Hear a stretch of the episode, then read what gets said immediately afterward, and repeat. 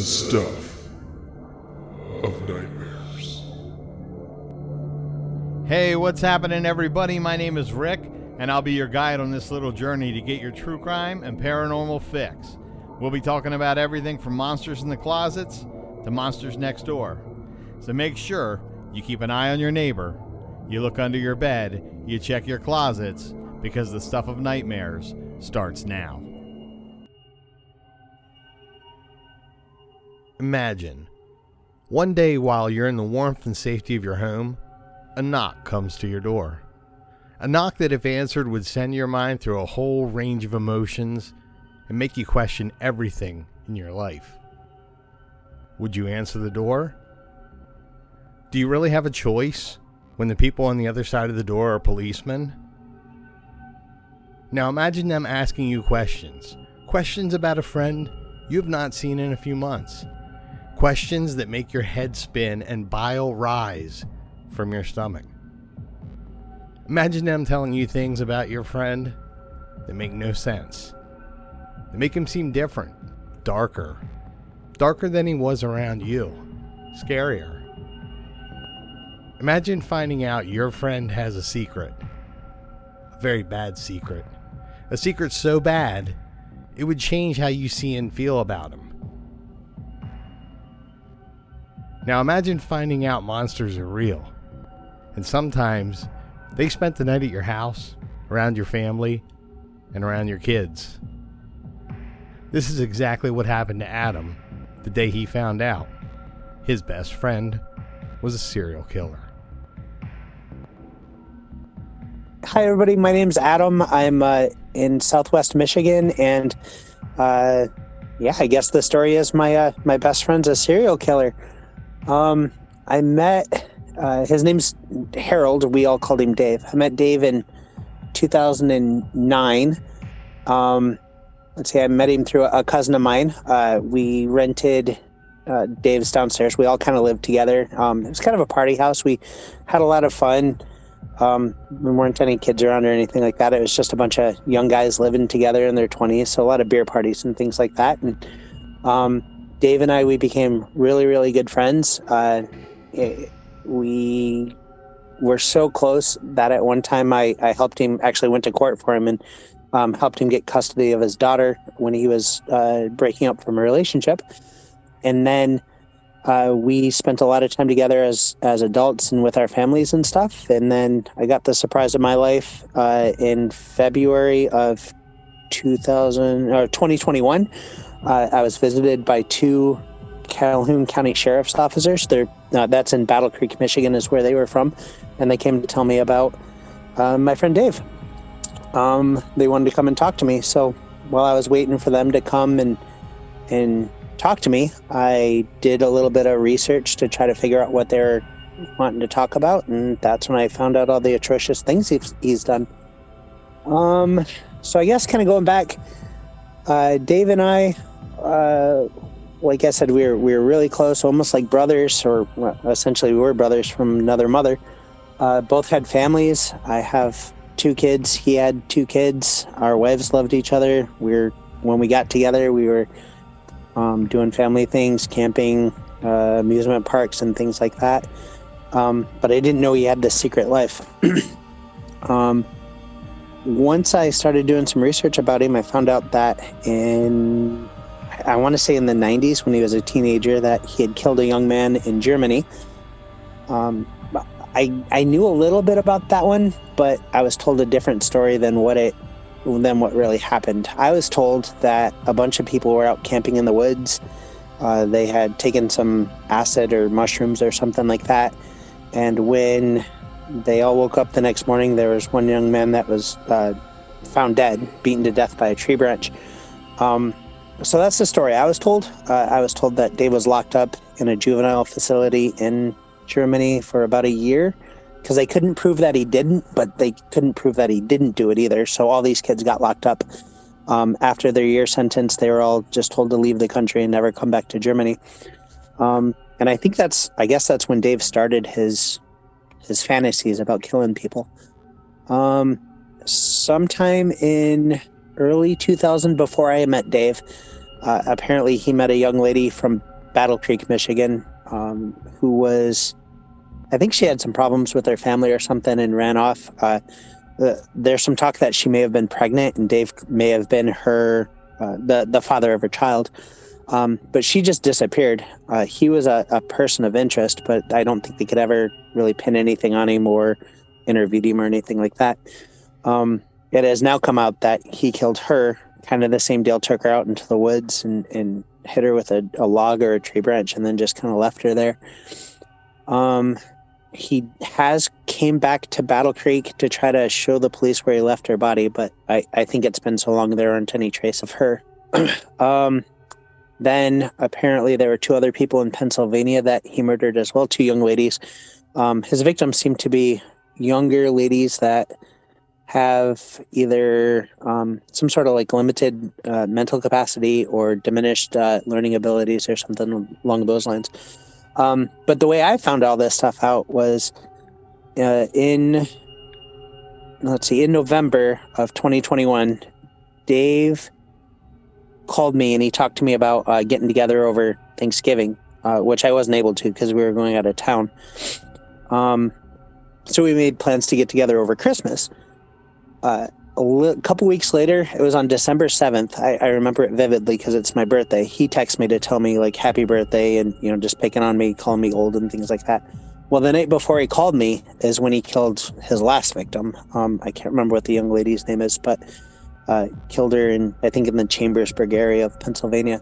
Um, kind of same deal. He he'd meet these people online, uh, take them out into the woods, and, and just do bad things to them. Um, really got to me because he texted me the day after it happened and just acted like there was nothing big happened at all. You know, didn't say anything about it or or whatever. Um, we made plans that Thanksgiving to get together on Christmas time uh, Christmas time comes around. I tried to get a hold of him. Again, I didn't know any of this stuff was going on, but I tried to get a hold of him and he wouldn't answer my calls or my texts or call me back or anything. Um, I later found out that he came up here for Christmas, uh, up here to Battle Creek. He came up here. Um, he was interviewed by the FBI. They, while they were interviewing him, they put a tracker on his car. He was supposed to come back the day after Christmas to finish the interview, but he decided to flee the area. He went back to Pennsylvania, where he tried to commit suicide um, for what he said was be punished for his sins. Um, and that's when they arrested him, and, and that's when I, I found out all this kind of stuff. But uh, it really, um, I, I, don't like saying I'm a victim in this because these ladies and this young man in Germany were just things that happened to them and, and their families just absolutely awful. Uh, I can't even imagine uh, being the parents or or relatives of any of these people. Um, but it, it, did affect me because a guy that I I loved as a brother and I trusted, you know, with my family and, and my wife and my daughter and you know, I spent a lot of time with, you know, had these two sides and one side was extremely evil. So it, it did mess with me a lot. So much so that I had dreams that I was with him when uh, one of the ladies were killed. I woke up screaming one night, and my wife had to calm me down and, and prove to me that we were out of town when that happened, and there's no way I could have been with you. But the dreams were so vivid. Um, so it's, I mean, that's that's kind of like, I guess that's what happened. Um, you know, I I feel bad for all those families. I, I wish I could take it all back. I wish I could make make it all right. Um, but I know I can't, and there's nothing that anybody could ever say or do to to put those people at peace.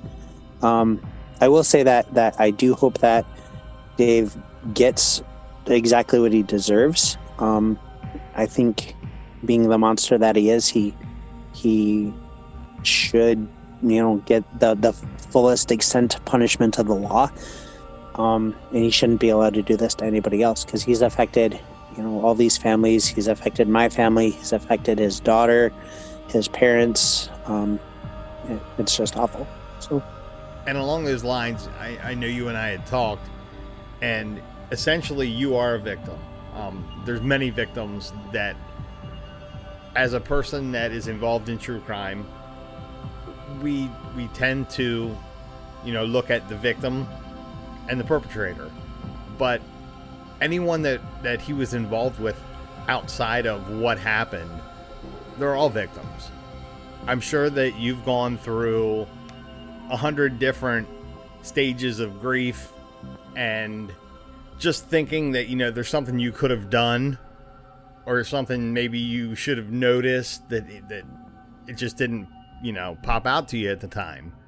So Oh, for sure. I yeah, I've thought many times like what if what if I would have just spent a little more time with him or, or showed him how much he really means to me? Maybe that wouldn't have maybe it would have fixed whatever like clicked differently in his head. You know what I mean? Like what if what if uh, we would have played another round of golf that day instead of you know him being with those ladies and doing that or what if i would have explained to him how important he is to me and my family maybe maybe that would have reset whatever was wrong or miswired or whatever in his head and he wouldn't have had those kind of thoughts do those to people. I, it's i don't know it's so so hard to really describe i guess. So do you know anything about like him growing up? Um, yeah, so uh yeah, Dave's parents are, are amazing people. Um his dad was in the military, well, worked for the Department of Defense, not really in the military, but they would go to these places and like decommission bases and and his dad would have to process all the inventory that was there. So they moved around a lot. I know they were in California, they were in Pennsylvania, they were in Germany, I think they were in Turkey or something like that for a while. Um and from everything that I've been told about Dave is that, you know, he was a very likable person. He had a lot of friends. Um, he was always kind of like into the the heavy metal, you know, Metallica and well, even kind of harder metal like music than that. Uh, Rammstein from Germany and and just like real heavy metal. He was a band guy. He was in the band, played guitar. Um, like he, he played sports when he was younger. He was a golfer. He was a bowler. We played disc golf together a lot.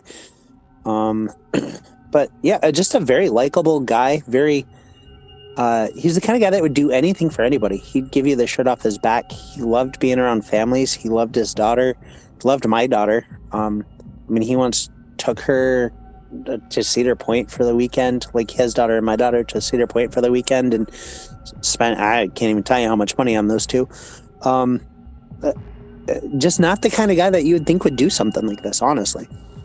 and nothing it appears that nothing stood out like you know a lot of times you'll find out that the people that, that do these crimes you know sometimes they're loners they don't have very many friends they kind of keep to themselves it doesn't seem like he was that type of guy No, not at all. Um, you know, you, you read about like Jeffrey Dahmer who had, you know, stuffed animals or dead animals in his house or um, lash out at somebody or something like that. He didn't do any of that kind of stuff. He was always about just everybody being together, everybody having a good time. So uh, he was he was always the kind of guy that that wanted everyone to be happy. If someone was like, if we were having a party at our house, if somebody was off to the side, you know, just kind of uh, bumming because they didn't feel fit in, Dave made sure that they they felt like they were fit in and made sure that they were having a good time. And um, he was just so full of life, you know, like just so so happy and and so excited to do things. He he loved being a dad to his daughter Gracie. Um, he was so excited when I told him that we were expecting, and he's like, "Oh, we're in the dad club now," you know. So that that makes it even harder. Um, that he's uh, that makes it even even harder to understand how somebody could be like that. Because I've read about, you know, all sorts of serial killers and, and true crime things, and you know, uh, he wasn't like what a profiler would would say would be a stereotypical serial killer, somebody that would be on somebody's radar. That was actually one of the next questions i was going to ask you is so there's there's like the triad is is things that they look at for serial killers um and that would be like you know abusing animals stuff like that um you don't know of anything like that that that he was a part of No, not at all. Not at all. Um, we, I mean, that the only time I've ever seen him hurt an animal is when he and I were fishing, and you know, he he caught a fish and he kept it. That's the only time I've ever seen him hurt an animal. Uh, at my house, we had a pit bull. Um, his name was Taz. He was my daughter's dog. Unfortunately, he ran away, but um, he would come over here and just throw the ball in the backyard with my dog. Never showed any kind of aggression to anybody. Uh, the only the only like thing I could say that stood out, uh, but I'm no different, is he liked scary movies. He liked you know reading about um, about true crimes and serial killers. I mean, I, I'm the same way. I, I took a lot of criminology classes in school and sociology and stuff because it's it's fascinating how that kind of mind works. Um, just un- unfortunately, his mind works the same way, I guess. I did learn later, though, and this really surprised me that he that he uh, he researched grave robbing. He researched uh, uh, eating people. Um, I guess he had a fascination that I wasn't aware of with the Silence of the Lambs and Hannibal Lecter. Um, and I think I read somewhere too uh, about um, the guy in Wisconsin that the Texas Chainsaw Massacre is based off. I don't remember Ed Gein. Yes. I guess he he was really into Ed Gein, and I I I never caught that, but he was just really good at keeping that stuff hidden. I guess. Well, and I wonder if I know that he has stated he probably would have done it again if he would not have been caught. And a lot of times these guys have an MO, but they can progress into other things. Maybe that's something that, you know, he was looking to trying if he kept going. You know, there's a lot of serial killers out there like the uh, the Long Island serial killer. They still don't know who that is Right. you know, and he's put I don't even know how many people in the ground, and he just progressively did different things. You know, it was always women, and then he he did. There was a transsexual that he did. Then then he murdered uh, a woman that was pregnant and a little kid, and so it's the same type of thing where if he was allowed to keep going, it, it could have gotten worse. Yeah, look at look at the BTK killer in Topeka, Kansas, right? Like he he was a married man, a dad, a like a soccer dad. I think he was a coach and stuff, and he had done these things to people for like twenty years, twenty or thirty years, and nobody, nobody suspected him. Everyone was surprised when it happened, um, and I feel like Dave pretty much was the same way. Just had everybody thinking he was one type of way, and he was completely different. You just never really know a person. Yeah, that's true. Um, and and now that it, I've read more and more about it, because I'll Google his name every probably every three weeks, just see if there's any kind of uh, movement on any of the cases. Whether it's, I think the two in Pennsylvania are pretty much all wrapped up. He's pled guilty to them. Um, I I think he did it to avoid the death penalty, but I'm not entirely sure if if uh, Pennsylvania has a death penalty or not. I know Michigan does not, um, but he. Uh, I, I know that the, the ones that are down there are taken care of, but the one up here is still considered an open case because they can't find that young lady's body. Um, so I do Google him every once in a while just to kind of see if there's any kind of, of movement on his cases. Um, I've thought about writing him. Uh, I'll be honest, I've thought about writing him and asking him if he's thought about killing me before. Um, I don't know why my brain wants to know that, but uh, my wife doesn't think it's a good idea for me to do. But it's just something I, I, I just I feel like I need to know for some reason. Um, but I don't know how to how to approach that. You know, how do you how do you just write somebody you haven't talked to in two years that you found out is a monster? Um, I mean, part of me still considers him my brother. You know what I mean? It's it's just so weird. It's the shock. It's not the person that you knew or the person you, you thought you knew. And then finding out that what they've done, your head spins and goes back to, you know, that could have been me. That could have been my family. oh, for sure, so for sure. He sure- he's mentioned mentioned many times that we should go camping together. Um, he's like, oh, why don't you and I just go camping? We'll get rid of the wife and the kids for a weekend and just go camping and just spend some guy time together, you know. And and uh, of course now I'm like, holy crap, that's that's how he got his his people, you know.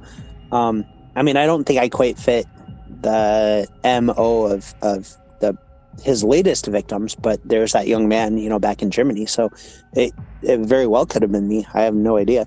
Yeah, from what I read on on that case, he did not like the way the guy looked at him.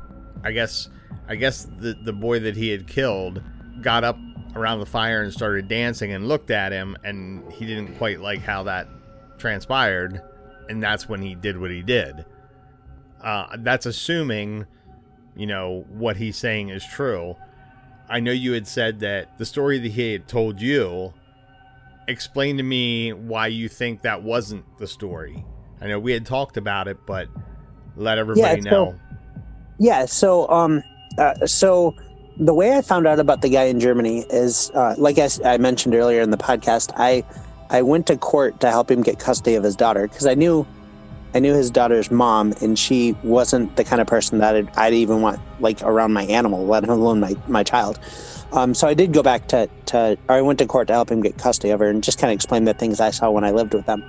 Um, it was at that time that a mutual friend of ours uh, lashed out because here I'm getting a murderer, quote unquote, a murderer, um, custody of of a little girl and taking her away from her mom. So I questioned him about it and his parents. I was like, you know, I'm about ready to, to step up to bat here for you. I want to know really what happened.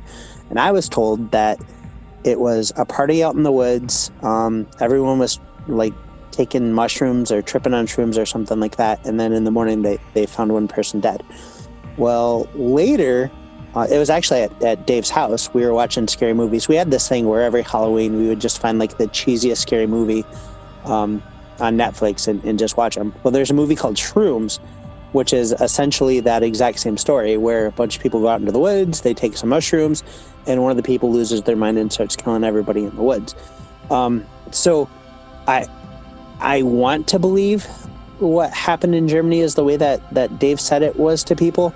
Um, but to me, it sounds too much like a movie. So you know, it's like what came first? Did the movie come first, or did Dave's story come first? Like, did they make the movie over Dave's story? Did Dave make up this story because of the movie? So that's that's a question that I have um, that I don't think I'll ever get answered.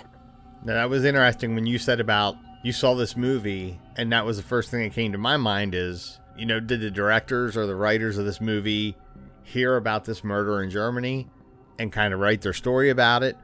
Or was it something that he had already seen and that was just something that he could kind of make you feel better about? Oh, no, no, this is what happened. Because he's not going to come right out and tell you what happened. Exactly. I'm also pretty concerned about a an interview. Uh, so there's a, a news station down in that Chambersburg, Pennsylvania area, Harrisburg, Chambersburg, whatever that did a, a three part series on him. And I've listened to the interviews that they had. And at one time, he talks about the woods because uh, both the two ladies in Pennsylvania were put in the same the same area in the woods, not the exact same spot, but they're in the same area. And I guess it's a big valley with a bunch of woods. And he does mention in this news interview that um, I, I, think his exact quote is something along the lines of, "If they looked, I'm sure they would find a lot more bodies in those woods," um, which makes me believe uh, just from the way he said it and the way I know how he talks, I think that there are more in there that he hasn't admitted to yet. I really do. Um, he was a truck driver. He drove all over the United States. Um, I mean, he'd often call me when he was in his truck and stuff. And I would not be surprised if there are a lot more people that we just don't know about. Because I, I, don't see how somebody who got that, he, he, it says in the interview that he got a rush when he killed that first kid in Germany and that was in the 90s. I don't I don't think it's possible to shut that rush off for 15, 20 years, do it again, and then shut it off, and then do it again. You, you see what I'm saying? I, I, I just I think there's more. No, I agree. And unfortunately, like you said, with him being a truck driver, there could be there could be hundreds of people scattered throughout the U.S. You just don't know. He wouldn't be the first truck driver that has been a serial killer. Oh, for sure. It it it definitely that that line of work definitely enables people to be able to get away with things that you wouldn't if you came home every night, you know, uh, from a 9 to 5 job. You know, it, it does it it gives you the the opportunity to do things uh, in conspicuous ways um, and essentially lead two different lives. So now, as as we were talking, you mentioned his wife, and I know that I had read that he had actually told her about the one murder. Would you do you know more about that? Yeah, so she and I talked um, this past December. It had been a well, I hadn't talked to her since this stuff happened. Um, I I put something on Facebook. She liked it, and I, I took that as an opportunity to reach out to her. Um, she told me that uh, when she when he when Dave first told her about what happened, I think it was to the the second or no, the first young lady that he murdered. Um, he supposedly took her out to where her body was. Um, I didn't exactly ask that question if if that part was true, um, but she did tell me that that she has been fearful for her life. He did threaten to kill her and her daughter. Um, her daughter, I think, is like nine or ten or something like that. Um, and she went to the FBI, and they've actually moved her to um, a total separate location. And I, I believe she's still kind of in the Pennsylvania area, um, but she doesn't live in the same town. Um, I know she was living in a hotel for a little while, literally with a guard outside of her door, um, until they arrested Dave or till the trial thing happened, or arraignment or something happened. But um, you know, it's definitely upended her life too. She worked for the, I want to say, I want to say Penn State. Um, she did something um, in medical research with Penn State, and I think she's had to change her job. Um, pulled their daughter out of their school that they were in, um, because like Dave was, uh, he was a daughter's soccer coach and a t-ball coach. Like he was like just a normal dad to to both these girls, his biological daughter and then his stepdaughter. Um, but it, uh, Annie, it, that's his his ex-wife's name, but she is definitely a victim in all this as well. Absolutely. Especially the fact that so he was finding these girls through dating apps and and websites stuff like that and then he would basically lure them into the woods and, and kill them. So not only was he keeping a secret from her that he was finding these girls, he was going out of his way looking for these girls. Now, he didn't do anything to them, nothing that was shown anyway in anything that I had read, um, but he had just killed them. Yeah, he, he never showed any kind of malice towards any of them. It was, it sounds to me like it was literally, I'm picking you up for a date. I think one of them he actually even surprised at her house. He just kind of like texted, knock, knock, I'm here, or surprise, I'm here. Um, and he took her, they were going to go out and just sit at a campfire and just talk. Um, and I think that was the the last young lady he killed, the one right before he got caught. Um, but it was not. It, it doesn't seem to me like, or it doesn't sound to me like it was ever done out of anger. It was done out of, like, I guess just the rush is what he called it. He just called it a rush. It was more of a thrill kill. Yeah, exactly, exactly. I don't think they were premeditated. I mean, uh, they, they had to have been in some capacity, right? But I don't think he woke up in the morning and he was like, "I'm going to kill somebody today." I I don't want to believe that he did that, and I don't know if it's if I don't want to believe it because we're so close and such good friends, but um, I I want to believe that when he was out there, he was just like, "Well, I, I'm out here, I can do it." You know what I mean? That that's what I want to believe. Um, I, I I don't know. I guess I don't know how to go any further with with saying that, but it's what I want to believe. I don't want to believe that he intentionally or that he woke up just wanting to be a monster. As as a friend to somebody, you you expect them to be like they've always been to you. And mm-hmm. to find out that the person that you know, like you had said in the email or in the uh the messaging that you and I were doing, he had a Jekyll and Hyde personality and you didn't know that. Right. Um. So, I, I'm thinking about this now. So one of the one of the ladies, like I said, he just kind of texted her, surprise or knock knock, surprise, I'm here, and he's actually done that to me before too. I didn't know he was in town, and then all of a sudden he just texts me, "Hey, I'm outside your house. Are you home? Like, let's hang out." Um. So that's kind of weird now that I think about it, because uh, I guess I never like put in put in my head that he that that's how he you know, got this last young lady. Um, but I guess like I don't know. That's weird. It just popped into my head that he's done that to me before. I don't think that I don't think that you would have had a problem with him. Um, simply because, and, and I, I can't say this for sure, but his MO seemed to be a much weaker person that he could pretty much control. I, I think that, yeah, I agree with that. Now I'll tell you, like I I have I've gone through some different chat boards, um, Reddit. I think there's a Reddit about uh, the ladies and uh, the case and things like that. And it does seem to me like there's a- at least three or four more people in that Harrisburg, Chambersburg area that are missing, and they've been known to be associated with a truck driver named Dave. Um, now I don't know if the police have found that and like put it all together. Um, I've talked to the police here, I think three different times. Um, there's a lake that that Dave and I used to go fishing at. Well, with my cousin as well, we used to go fishing at. Um, and I I had to show them where this hidden lake is because, again, they can't find the body of this one young lady. So they, um, I went out there to show them where that is and hopes that maybe she was there and we can give that family some closure. But uh, I don't think that that they were there. Um, that was the biggest shock, though. Honestly, was just having two police officers come and talk to me about about this when I had no idea, and they were apologetic. They thought I knew about it because um, I hadn't talked to him in you know two months, but I was completely clueless until the day they walked into my work. That it blows my mind that people can be so evil, but yet be so different to the people that they love. No, I completely agree. And like I've, like I said, I, I'm kind of into criminology and stuff. I've read it's Ann Rule's book about the stranger beside me and how she had a relationship with Ted Bundy, and she never suspected that Ted Bundy, you know, did as much as he did. Um, I've read about John Wayne Gacy. You know, Gacy's wife had no idea that he was the monster he was until weird smells and bugs and stuff started coming up from underneath his house.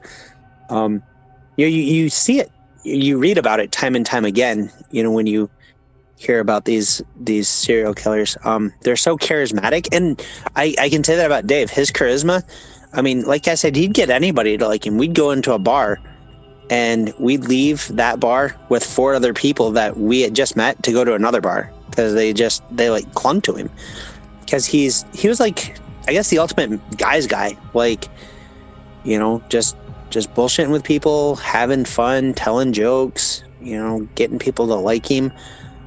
Uh, very confident. He was a very, very confident person. Um, very articulate, very smart.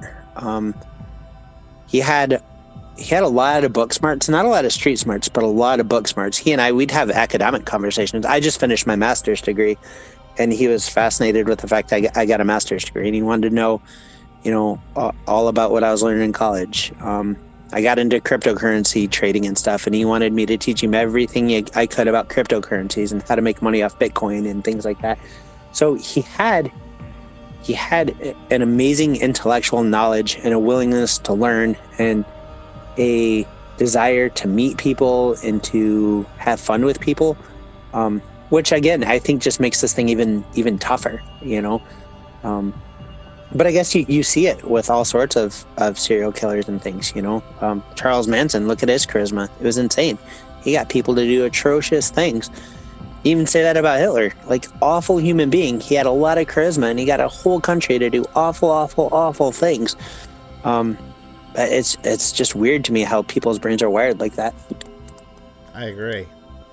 On one of my promos, I say, you know, monsters don't always hide in your closet or under your bed sometimes they live right next door. And that is so true. You really don't know who is who lives beside you, who your neighbors are, because you only see one aspect of them. You don't get to see them all the time, and that's oh, kind yeah, of the same sure. same situation that you were in. And again, you even though you don't like to call yourself a victim, you are a victim. Just like his parents are victims, just like the girls that he killed were victims, their parents were victims. There's just different degrees of it. And I can assure you that your pain is probably no different than the parents of the girls that were killed. It's a little bit different, but it, it it's pretty much the same thing. I, I get you saying that. It's hard for me to, to associate that because I, I can't. I mean, I'm a father of two kids. I I, I can't even imagine somebody coming to my door and telling me that something awful happened to my children. So, I mean, I, I get that you say that. It's hard for my brain to process that because, like, it, I mean, because you know, I, I I just can't imagine dealing with that kind of pain. I've never had that kind of loss or anything like that. um, but you talk about like, you know, about the the normal person next door, the killer next door. Um, you know, and that that makes me think of like some other just crazy things that he had done. You know, we had a Halloween party and he dressed up like uh, Captain Spaulding from a Rob Zombie movie called House of a Thousand Corpses. I mean, pulled it off to a T. If you were, uh, there's a picture out there somewhere of him dressed up. It's on Reddit, I think, um, or Twitter or something like that. But uh, I mean, it's out there, and he looks like it to a T. You know, and he talks just like the, the actor that plays Captain Spaulding in the movie, and that's what Captain Spaulding is. He's a murderer. Um, but when he when he did it, we're all just like, oh, you know, that's just Dave being Dave, you know. But now that I think about it and I put it into that perspective, it it was Dave being Dave in two different ways. You know what I mean? It was like almost at that moment, both of his personalities were there. That, that's weird for me to think about because you're right. You know, it's it's him being him as the jokester, the funny guy, the happy guy, but also a killer hiding behind a mask. Yeah, yeah, almost like putting it under a nose. And I've never thought about that to this very, very second. You know what I mean? That was that was a good uh, good analogy too. So I want to thank you for coming on the show and and talking about your experience with somebody that was not who you thought they were. Yeah, it's uh it's it's actually been I think it's I think it's kind of healing and kind of cathartic to be able to to talk to somebody about it because I, I really haven't talked to anybody about it in depth except for my wife, you know. And she's seen me try to process it and and try to make sense of it all, which there is none. But I, I think it was good to do this.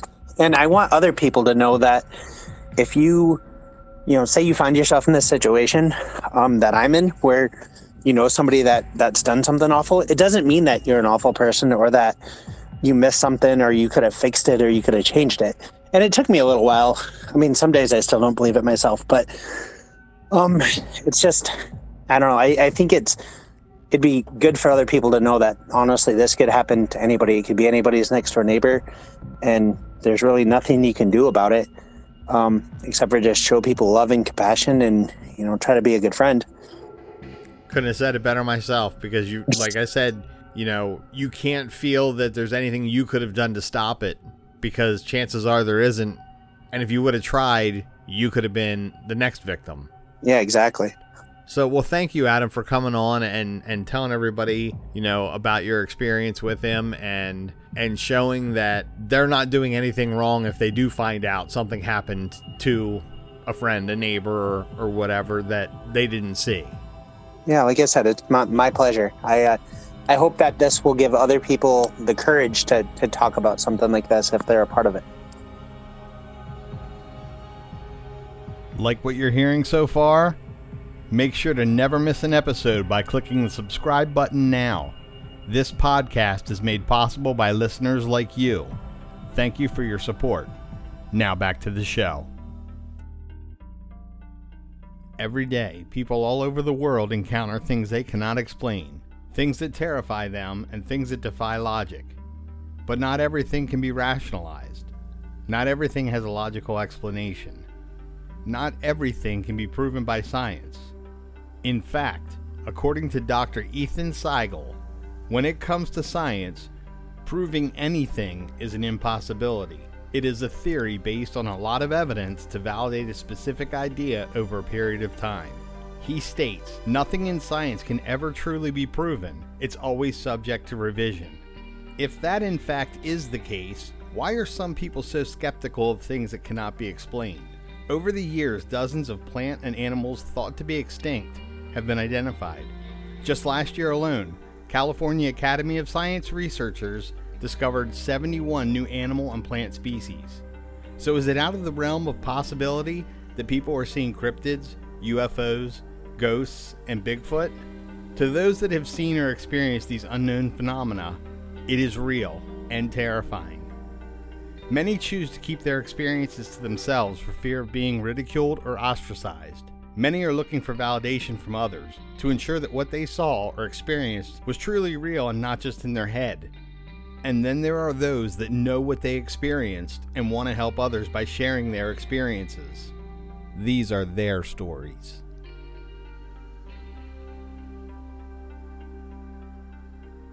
Hi, I'm Chris Brownell. Um, I'm from, well, Saskatoon at the moment. Um, so I'll just start with the uh, the earliest story that I have. Um, so I think I was about seven or eight, and I was visiting my mom while she was living in Duff, Saskatchewan. It's a extremely small um, village just out of uh, it's Melville. Uh, yeah, about 30 minutes away from Melville. Uh, so on that particular visit, uh, we went into Melville to be babysat by one of my mom's friends. And while we were there, so they were telling about uh, how we should not uh, misbehave whatsoever because there's uh, there's apparently a ghost in the house. We didn't really think too much about it, and uh, well, the person that was babysitting us fell asleep on the on their chair, um, and we were kind of being noisy little brats. And uh, at that point, uh, something hit me at the back of the head. So the next one, uh, a few years after that, um, me and my brother had joined the Cub Scouts and uh, went camping, winter camping in this particular instance. And uh, normally, when you go camping with the Scouts, you do games and stuff. And we were playing Capture the Flag when it was about, uh, I think, about six or seven. It was just starting to get dark. And uh, so I run past a couple of the kids that are on the other team. They're guarding the flag. I grab the flag, run in the opposite direction, and uh, they're chasing me. I hid behind in something. Like I thought it was just a uh, just a big stump, and then they run past. Then I hear it start to move. I turn around and, and see two very large eyes look down at me, and uh, yeah, kind of, kind of breathed and uh, didn't really seem to do much other than look kind of mad at me, and then walked away. Then I ran back to camp. Couldn't really tell you too much about what the hell that was, other than at the time, I didn't know what a Sasquatch was, but uh, pretty sure that is what it was. It was um, it was in a scout camp about two hours north of Saskatoon, and uh, despite what a lot of people think about Saskatoon or Saskatchewan, um, it's not as flat as you might think. It's it has a lot of valleys and a lot of bush that uh, most people don't seem to realize He's when they're passing through on the uh, the main highway because that's a pretty flat run right through Saskatchewan. The uh, the thing that I remember most about that particular experience was the uh, the pungent smell of the thing. Like I've don't know if you've ever had a dog that's buried anything that used to be alive and then you find it a few weeks later, but it's uh, pretty rank, and that's kind of what the uh, what it smelt like. So kind of dead fish, dead skunk almost. But I didn't really like going to the woods after that, at, at least not by myself. Um, yeah, I still did a lot of winter camping after that, but I kind of feel paranoid whenever I go out in the woods, like something's something's out there. Not sure what, but uh, something. So don't uh, don't tend to wander away from the group, as uh, as my brother has done.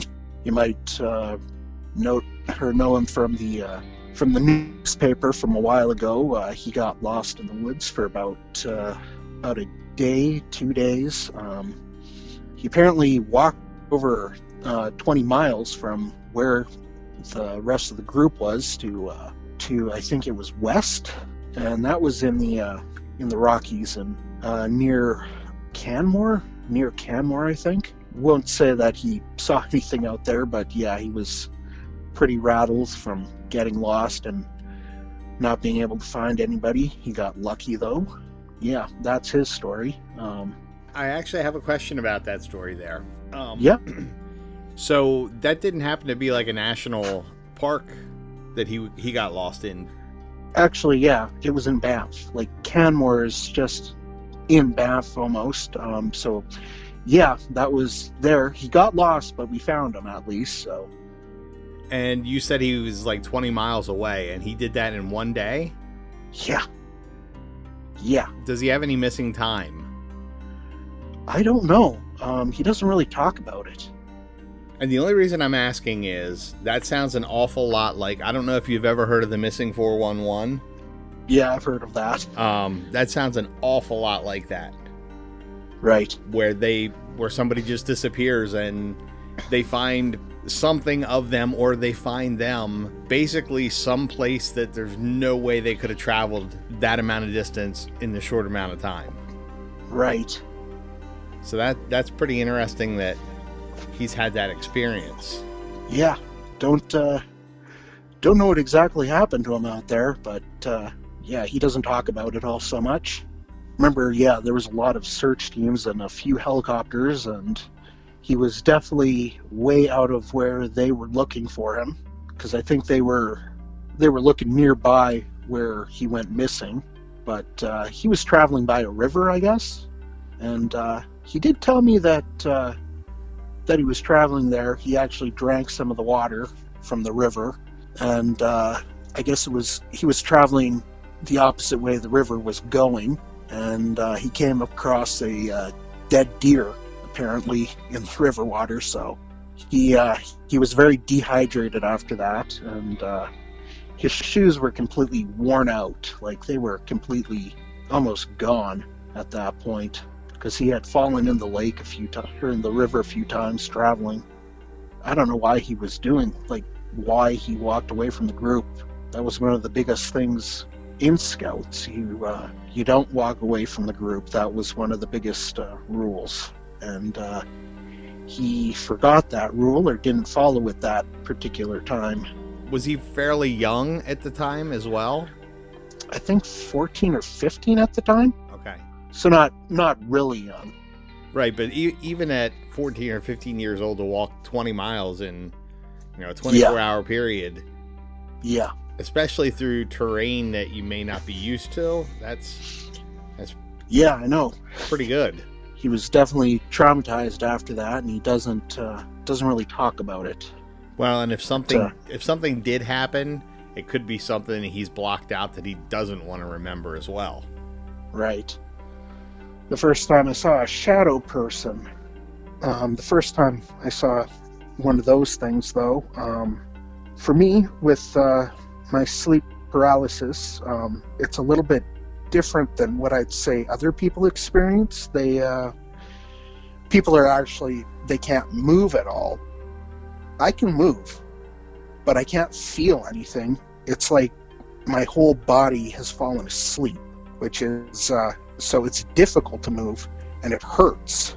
So, but uh, this particular instance, the first time, um, was going to sleep, and uh, I guess it was about an hour later or so, um, I hear something moving around near the end of my bed. I don't know what it is. I thought the cat was in my room at the time, but uh, then I remember I didn't let the cat in my room, um, so it wasn't that. Then I looked up, and what was above me was just a black mass kind of looming and looking at me. And uh, at that point, um, I kind of sprung up in surprise, and uh, I think I connected my fist to whatever it is, because I remember my fist getting bruised after that. So, but it uh, it fell back behind where it was before. I turned on the lights and uh, it was gone. So, but also in that particular house, um, uh, me and my brother, well, I collect um, some spell books. Some of them are darker stuff, and uh, my brother borrowed one, um, one of my darker ones that you really shouldn't be messing around with, and uh, started reading out of it. So after that, we started having more and more instances of weird stuff going on in that house. Um, me and my mom would, uh, we were upstairs, and in the middle of the night, you hear a little girl giggle, like th- just the creepiest thing, or play around with stuff and stomp around in the hallway there. But yeah, you go out into the hallway, nothing out there. Or during that time, we were, um, me and my brother would wake up with really, with a lot of scratches on us, like all over. And uh, I'd say it was like almost like cat scratches, but uh, they looked like cat scratches, but much, much bigger. So yeah, that was at that particular house. But uh, once we moved out of there, we hadn't had any instances of that. There's the UFO that I saw the one time. I was. Do you have or do you have any questions about the previous story or? Do you do you know if your brother or anybody else in the house had seen any shadow figures? Uh, we we definitely saw something besides that a few times, like me and him. I'm not sure about my mom, but uh, she might have, and not just hadn't told us. Oh, I forgot to tell you. Um, during that time, uh, me and my brother ended up in the hospital for about a month. Uh, we were pretty sick. The uh, the people at the hospital didn't know what the heck was wrong with us, but but uh, yeah, after that we did start to feel better after being out of the house. So so yeah. So do you was, think uh, do you think maybe it was something that your brother was getting into with the spell book that yeah. brought everything on? Well, the thing about spell books is uh, you don't want to read out anything out loud. He uh, he did, so that's uh, that's one of the biggest things. Words have power, so you have to be very careful with that stuff. And when you got sick, that that happened after um, he had read from the book. Yeah, but again, we went to the hospital, and uh, they couldn't figure out what was wrong with us because nothing came back, but our stomachs were still feeling like that. So even at the even though when once you got out of the house and were at the hospital, did you feel better at the hospital? Like there wasn't yeah after after a while we started feeling better but uh, they still kept us under observation for for a month right, but I mean like basically once you left the house, could you feel a difference? You know, like there was an oppression or something that was was doing something to you at the house, making you feel that way. yeah there was definitely something there that uh, i don't know if the uh, the newer people that have moved in are dealing with that stuff now but uh, i'm hoping they're not but uh, who knows i'd still like to know why we were hearing little girls giggle in the middle of the night because that's uh, that's an odd thing even for what he had read was um, spell from uh, I think his name was Bial, Bial or something. I'm not sure. I think it's one of the demons higher ups. So how to summon him. So now I keep those books uh, kind of more secure. Don't let uh, don't let anybody uh, touch them. Another thing about spell books is you you can't just throw them out or get rid of them because then you're just asking for more trouble. So so yeah, spell books are something um, something that interests me and uh, shouldn't uh, shouldn't be considered toys. Absolutely. So I I uh, took a trip to uh, to British Columbia. My grandparents live in Parksville, or were living in Parksville in Nanaimo there. Um, so I drove from Calgary to there all in one go, about a 17-hour trip in just one day. So, and I got there around uh, I think nine o'clock, ten o'clock, sometime thing like that.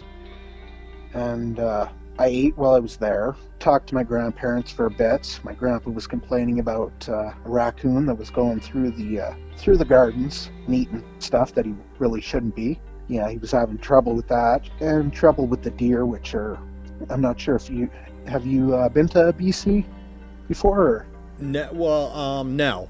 The only I've gone to Canada, but basically uh, right across from Niagara Falls area. Ah, well, yeah. Vancouver Island is very pretty. It's got a lot of uh, lot of rainforest, um, so it's not typical Canada. It's warm all year round, and uh, the deer there are pretty uh, pretty tiny compared to deer you'll find uh, elsewhere. So they're kind of kind of dwarf deers, and yeah, they uh, kind of a pest too. They uh, they come into town and they'll eat all your tulips off the front of your lawn, which is kind of funny. And yeah, Grandpa was complaining about that, and uh, took a walk down to the beach. I was wanted to smoke some cigars, so um, got to the beach, just uh, listened to the waves and looked at the sky. And uh, when you're in or on Vancouver Island, uh, there's very little light pollution, so you see a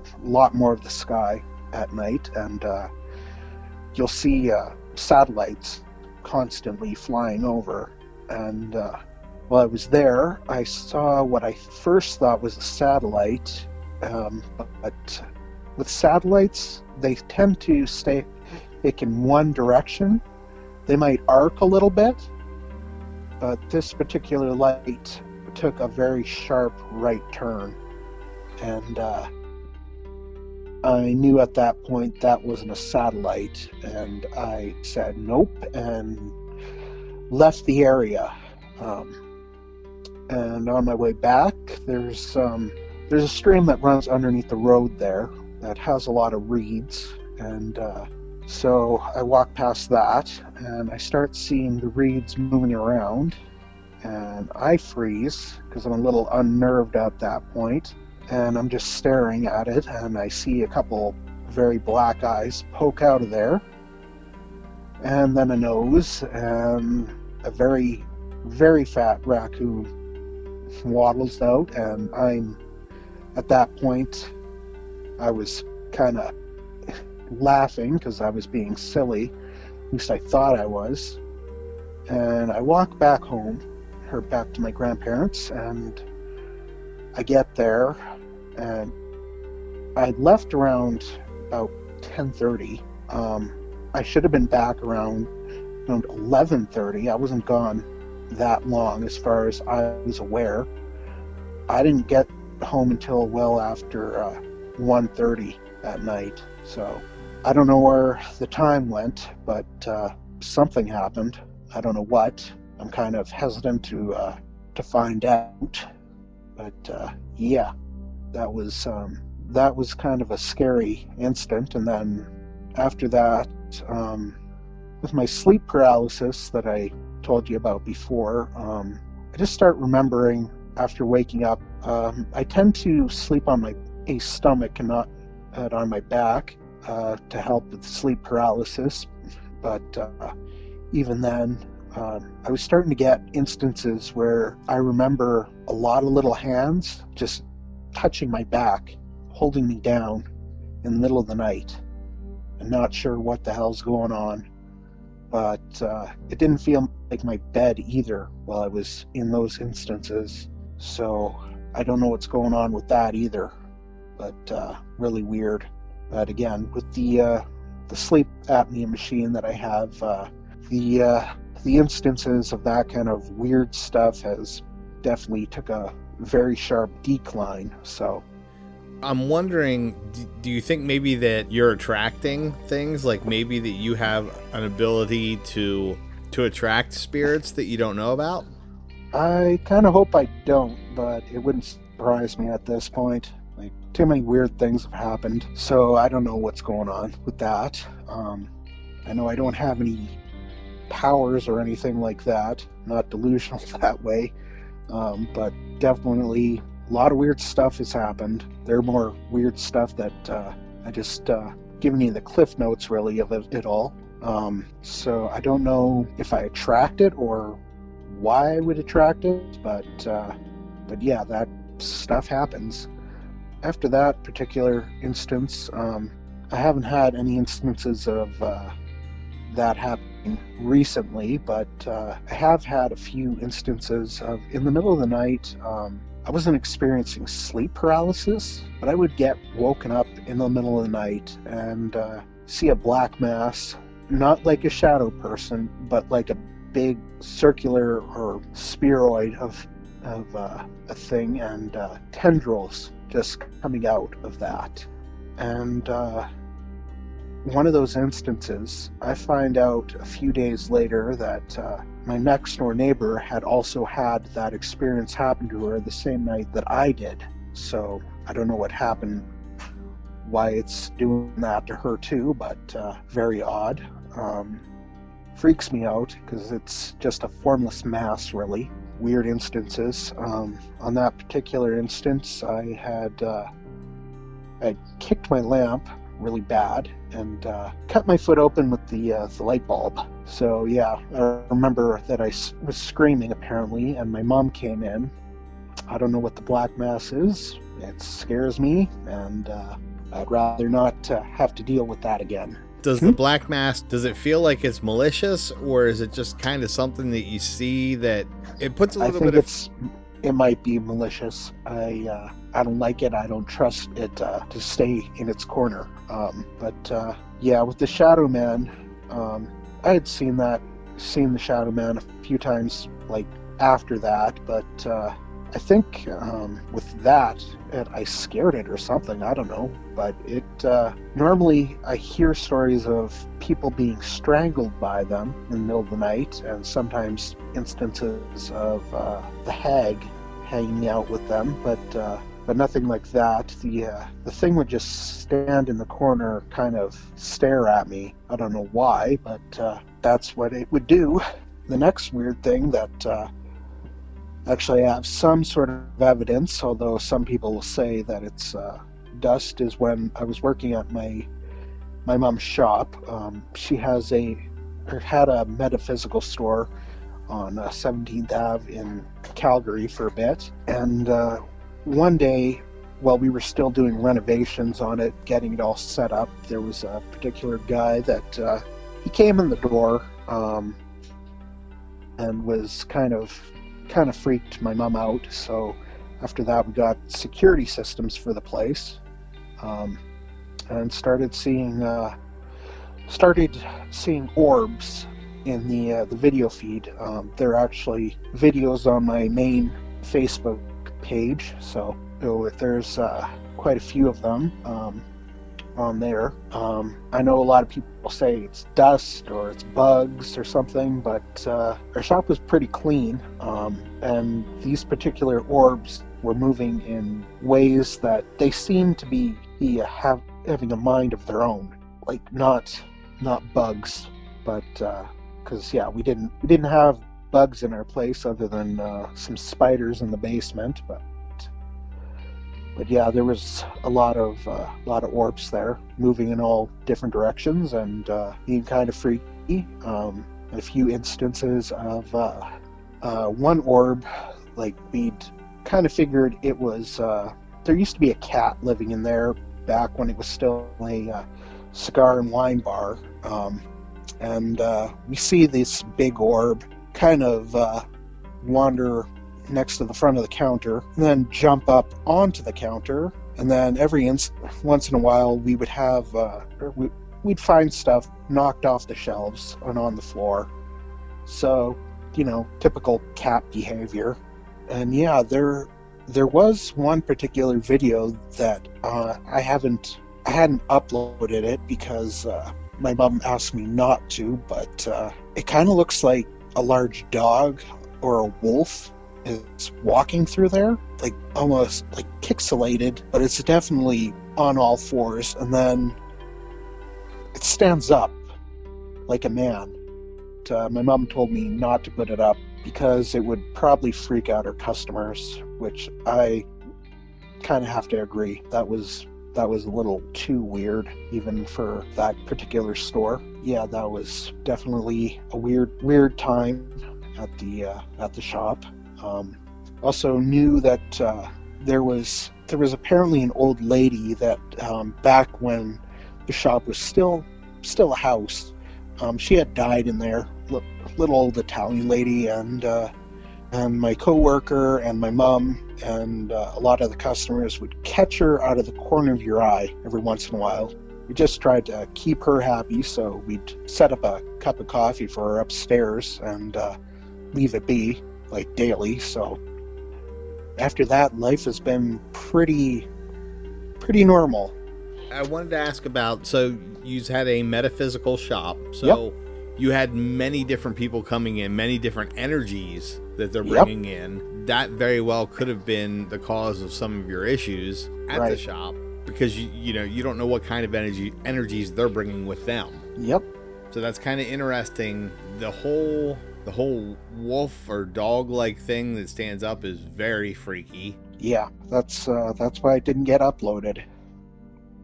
But uh, I kind of wish uh, I kept it somewhere, but uh, I don't have that video anymore. It was on a old phone and on the old security system, so maybe uh, maybe the security system company still has it, but I wouldn't uh, wouldn't guess that they do, because that's just extra storage they have to hold. So we did have a lot of issues at the shop with weird people coming in. Um, we had uh, we had a reader that uh, I didn't really like her. Um, my mom was friends with her, but uh, but after a while, um, she was kind of poaching our customers for her own personal business at home. So she would uh, instead of giving readings at the store. Um, she would start getting, she would stay at the store, hand out her cards, and get people to come to her place for a discount, which was kind of uh, rude.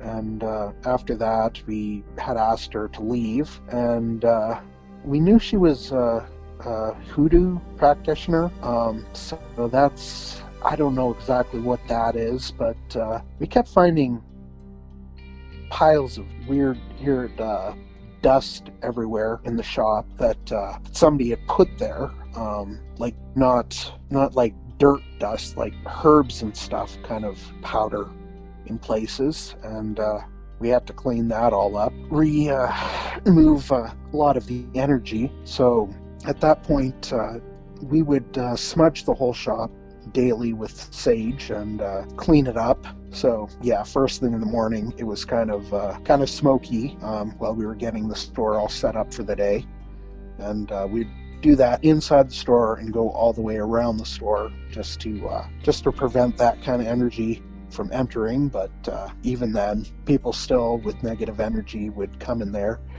Um, we did have a lot of issues with uh, with natives because we we were selling sage, and uh, a lot of natives do not like that. Um, they think that it should be a gift, but uh, um, with sage, people have to go out and collect it, so they're spending all their time just doing that. So it doesn't seem right just to uh, expect them to give that away while they're spending a lot of time doing that. So, yeah, we'd sell it, they'd get paid. So I want to thank you for being willing to come on the show and, and share your experiences and hopefully things straighten out for you that you don't have to worry about all that stuff anymore. Yeah, that would be nice. But uh, again, I haven't really had to uh, deal with anything weird in a few years now, so happy about that. Yeah, that's a good thing. That's going to do it for this episode of the Stuff of Nightmares podcast. Thank you for listening.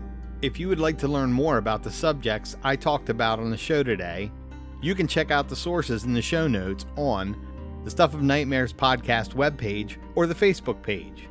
Remember to hit the subscribe button on your podcast player so you never miss an episode. If you would like to share an experience on the show, you can email me at the Stuff of Nightmares podcast at gmail.com or reach out to me on the Stuff of Nightmares podcast Facebook page. Thanks for listening, and until next time, keep an eye on that neighbor. You know which one. The weird one.